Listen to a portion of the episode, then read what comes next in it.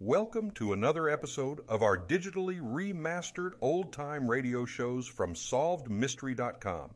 Visit our website for complete collections of your favorite old time radio series. Remember to follow us so you won't miss new releases from SolvedMystery.com.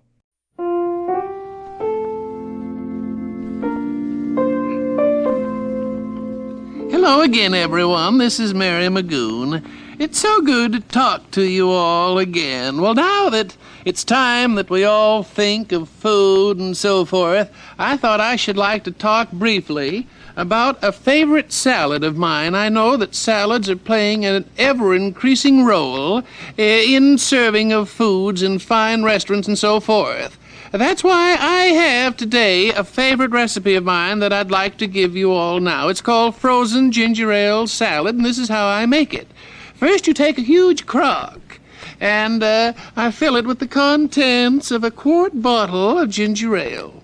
Either pale or golden makes no difference. You just pour it in.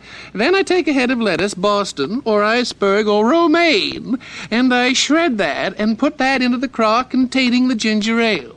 Then I swish it all around until it's thoroughly swished. I get to giggling on that. it's so much fun. You can wear a rubber glove if you so choose. Now, after it's thoroughly swished, I take a marshmallow and I cube it. And that will keep you busy.